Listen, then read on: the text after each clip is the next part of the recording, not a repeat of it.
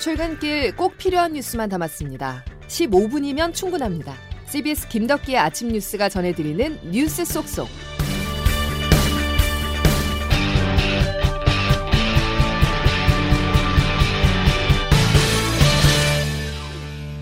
여러분 안녕하십니까. 4월 20일 김덕기 아침 뉴스입니다. 서울시장 출마를 선언한 더불어민주당 송영길 전 대표와 박주민 의원이 공천에서 배제될 가능성이 커졌습니다. 민주당 전략공천위가 어젯밤 회의를 통해서 배제 결정을 내렸는데요. 송 전 대표와 박 의원은 강하게 반발했습니다. 경선 기회를 주지도 않고 공천에 배제한 것이어서 당내 갈등이 예상됩니다. 첫 소식 박종관 기자입니다. 민주당 전략공천관리위원회는 송영길 전 대표를 서울시장 후보자 공천에서 배제했습니다. 박주민 의원에게도 공천 배제 방침이 통보됐습니다. 두 사람이 공개적으로 반발한 가운데 정다은 전략공천관리위원은 페이스북에 위원직을 사퇴한다고 글을 남겼습니다. 민주당 강성 팬덤의 지지세가 높은 송 전 대표의 공천 배제로 당 안팎의 진통은 피할 수 없을 것으로 보입니다. 다만 비상대책위원회 관계자는 아직 최종 의결된 사안이 아니라며 선을 그었습니다. 당 지도부는 이낙연 전 대표를 추대하는 방안을 추진했지만 이 전 대표는 거듭 고사했습니다. 일각에서는 박영선 전 중소벤처기업부 장관을 전략 공천할 수 있다는 관측도 나옵니다. 한 비대위 관계자는 박 전 장관을 만나보고 최종적으로 논의를 더 해야 하는 상황이라고 말했습니다. 지난해 보궐선거에서 오세훈 현 시장에게 완패한 박 전 장관이 다시 서울시장 선거에 나올지는 미지수입니다. CBS 뉴스 박종관입니다. 박지원 민주당 공동 비대위원장은 오늘 새벽 자신의 SNS를 통해서 송영길, 박주민 배제 결정은 당원과 서울 시민 그리고 국민을 모두 외면한 결정이라면서 반대 입장을 분명히 했습니다. 박 위원장은 부동산 정책 실패로 대선 패배의 가장 큰 원인을 제공한 노영민 전 대통령 비서실장은 충북지사에 공천을 하고 대선에 헌신을 한 뒤 책임을 지고 물러난 당대표는 탈락시키는 게 무슨 기준인지 모르겠다고 반박했습니다. 공관위 결정은 비대위의 추인을 거쳐서 최종 결정되는데 박 비대위원장이 거부 의사를 밝힌 만큼 서울시장 후보 공천을 놓고 상당한 진통이 예상됩니다. 서울중앙지검은 밤 늦게까지 불이 꺼지지 않았습니다. 전국 평검사들이 오늘 새벽까지 열띤 토론을 벌였는데요. 검찰 수사권 폐지 입법에 대응하기 위해서였습니다. 전국 평검사들이 한자리에 모인 건 19년 만입니다. 그만큼 검사들은 지금을 위기 상황으로 보고 있는데요. 회의 결과는 아직 발표되지 않았습니다. 대법원도 검찰 수사권 폐지 법안에 대해서 부정적 의견을 밝히는 등 법조계에서는 반대 목소리를 키우고 있습니다. 이 내용은 양승진 기자가 보도합니다. 대법원 법원행정처의 김형도 차장은 어제 국회 법사위 소위원회 출석해 검사의 수사권을 완전히 박탈하는 것은 위헌이라는 견해가 유력하다고 밝혔습니다. 헌법에 검사의 영장 청구 권한만 규정돼 있긴 하지만 그 이면에는 검사가 수사한다는 개념이 들어가 있는 것으로 봐야 한다고 주장했습니다. 법원 행정처가 법사위에 보낸 의견서에는 민주당의 검수완박 법안이 입법화되면 경찰의 과잉 부실 수사 위험을 적절히 통제할 수 없게 될 것이라는 우려와 비판도 포함됐습니다.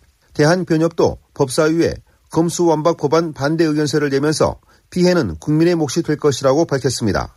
대검찰청은 법안이 통과될 경우 헌법재판도 불사하겠다는 입장입니다.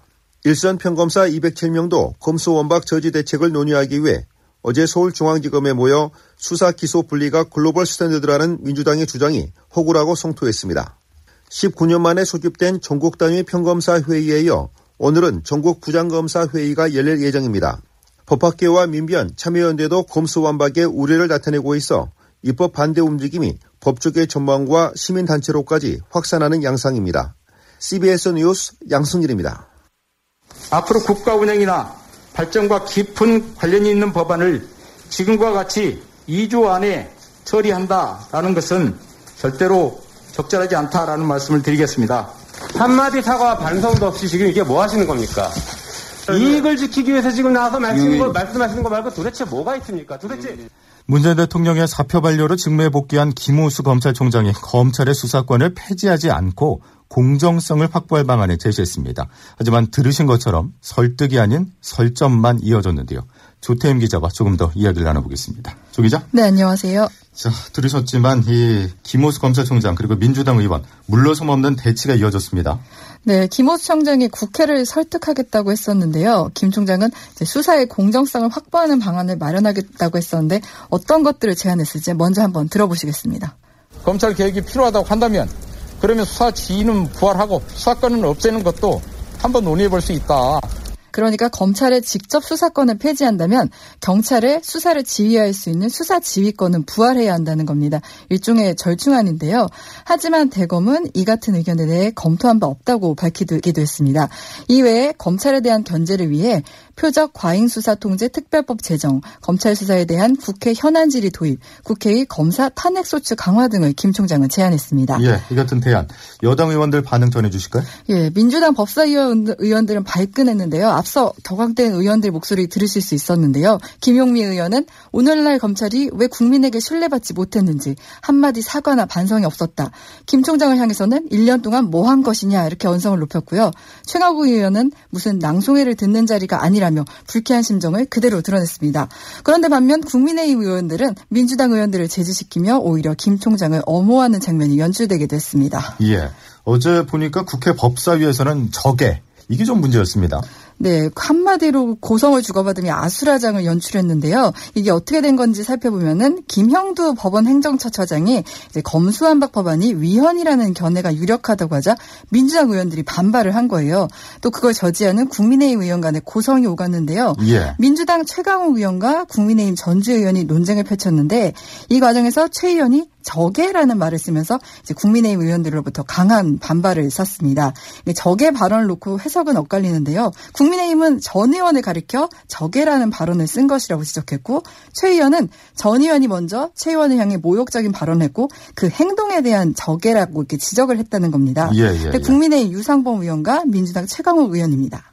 최강욱 의원께서 전주의 의원에게 적개라는 동료 의원에게 비속적인 표현을 쓰면서 이런 식의 노골적으로 의사진행을 방해하고 심의를 지연시키려고 하는 태도 이런 부분에 대해서는 매우 유감으로 생각하고 네, 국민의힘은 민주당의 사과가 없다면 회의에 참석하지 않겠다고 했는데 출구 없는 갈등이 계속되는 모습입니다.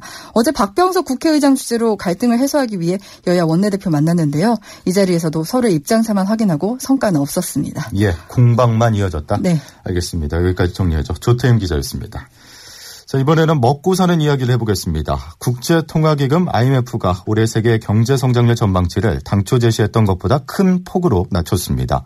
물론 우리나라 전망치도 하향 조정했는데요. 지난 1월에 제시했던 3%보다 0.5%포인트를 낮춘 2.5%에 그칠 것으로 내다봤습니다. 여기서 주목해야 할 점이 바로 물가 전망인데요. IMF는 올해 우리나라의 소비자 물가 상승률 전망치를 기존 3.1%에서 4%로 대폭 올려잡았습니다. 치솟는 물가가 우리 경제에 발목을 잡을 것으로 보이는데요. 우리나라 통화정책을 총괄할 이창용 한국은행 총재 후보자 어제 인사청문회에서 인기가 없더라도 금리 올리겠다고 밝혔습니다. 자세한 내용 박지환 기자가 보도합니다. 이창용 한국은행 총재 후보자는 물가 상승 심리가 올라가고 있는 만큼 한원이 시장에 강한 시그널을 보내 물가가 더 오르지 않도록 전념하겠다고 밝혔습니다. 물가 상승이 1, 2년은 앞으로 지속될 거라고 예상하기 때문에 부득이하게 금리나 이런 것이 좀 올리는 상황, 이런 상황이 될 수 있어서 위기 대응을 해야 되는 그런 상황이라고 생각하고 있습니다. 한국은행이 지난해 8월부터 4차례에 걸쳐 기준금리를 1%포인트 올린 것과 관련해서도 적절한 판단이었다며 추가 인상 가능성도 시사했습니다. 그래서 지금 인기는 좀 없더라도 선제적으로 금리 시그널을 줘서 물가를 좀 기대 심리를 안정시키는 그런 방향으로 다만 한 번에 금리를 0.5%포인트 올리는 일명 빅스텝과 관련해서는 신중론을 폈습니다. 금리를 크게 올리면 올해 2%대로 예상되는 국내 성장률에 안 좋은 영향을 미칠 수 있다며 속도 조절 필요성을 강조했습니다.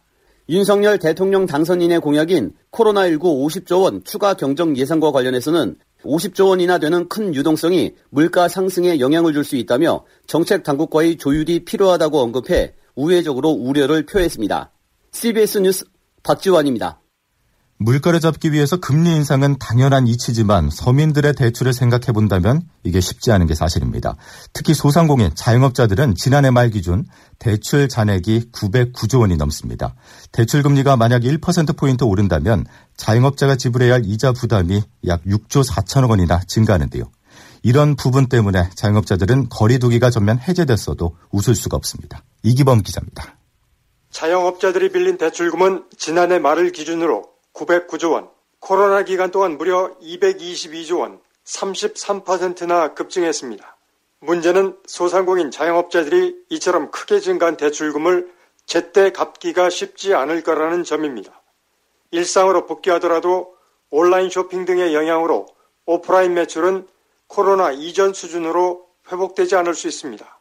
여기에 금리와 임대료, 원재료 가격까지 급등하면서 부채 상환 능력은 더욱 취약해질 수밖에 없습니다.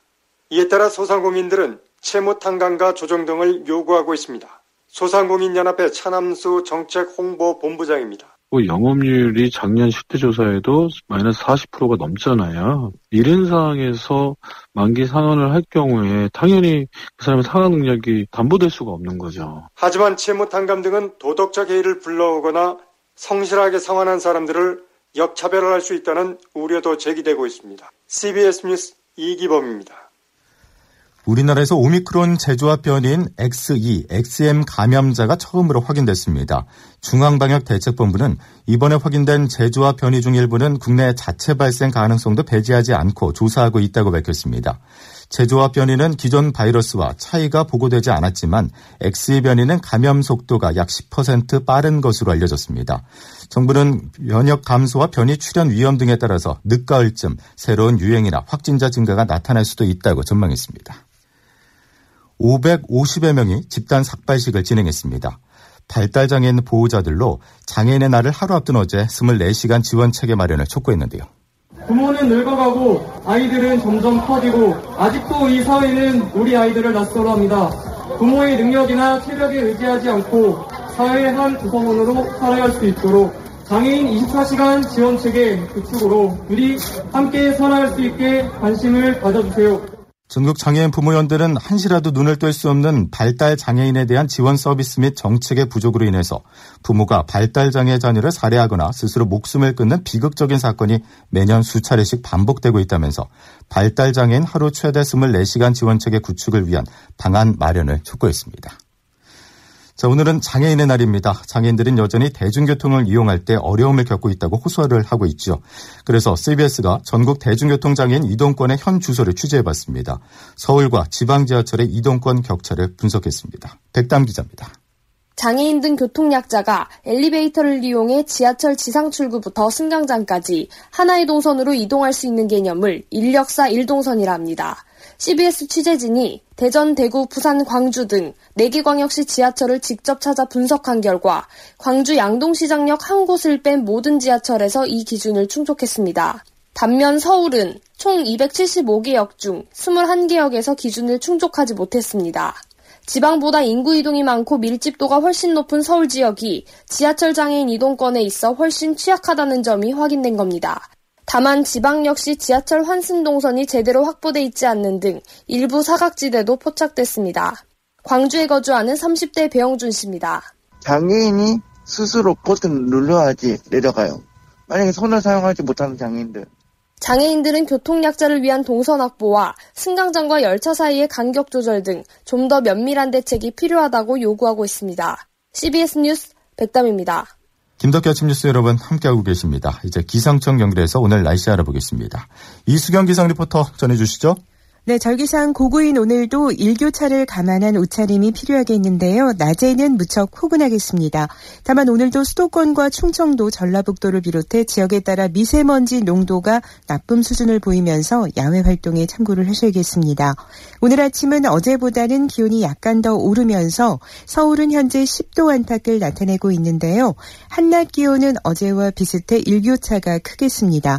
서울의 경우 낮 기온 22도까지 오르겠고 춘천, 대전, 대전, 전주 24도, 광주 25도, 대구 26도로 일부 남부 지방은 초여름에 가까운 날씨를 보이겠는데요. 다만 강원 영동과 경북 북동 산간, 경북 북동 어, 경북 북부 동해안에는 오늘부터 내일 사이 바람이 초속 15m 이상으로 강하게 부는 곳이 많아서 주의를 하셔야겠습니다. 당분간 기온은 평년과 비슷하거나 약간 더 높을 것으로 보이는데요. 서울을 비롯해 지역에 따라서 현재 건조특보가 이어지고 있어서 화재 위험도 높은 상태입니다. 오늘은 맑은 날씨를 보이겠고 내일은 제주도와 남해안에 비가 내릴 것으로 예상되는데요. 금요일에는 서울 경기와 강원 영서 지역에도 비 소식이 있습니다. 날씨였습니다. 들으신 것처럼 오늘은 봄의 마지막 절기 고구입니다. 자, 여름이 우리 곁에 바짝 다가온 것 같군요. 김덕기 아침 뉴스 오늘 소식 여기까지입니다. 고맙습니다.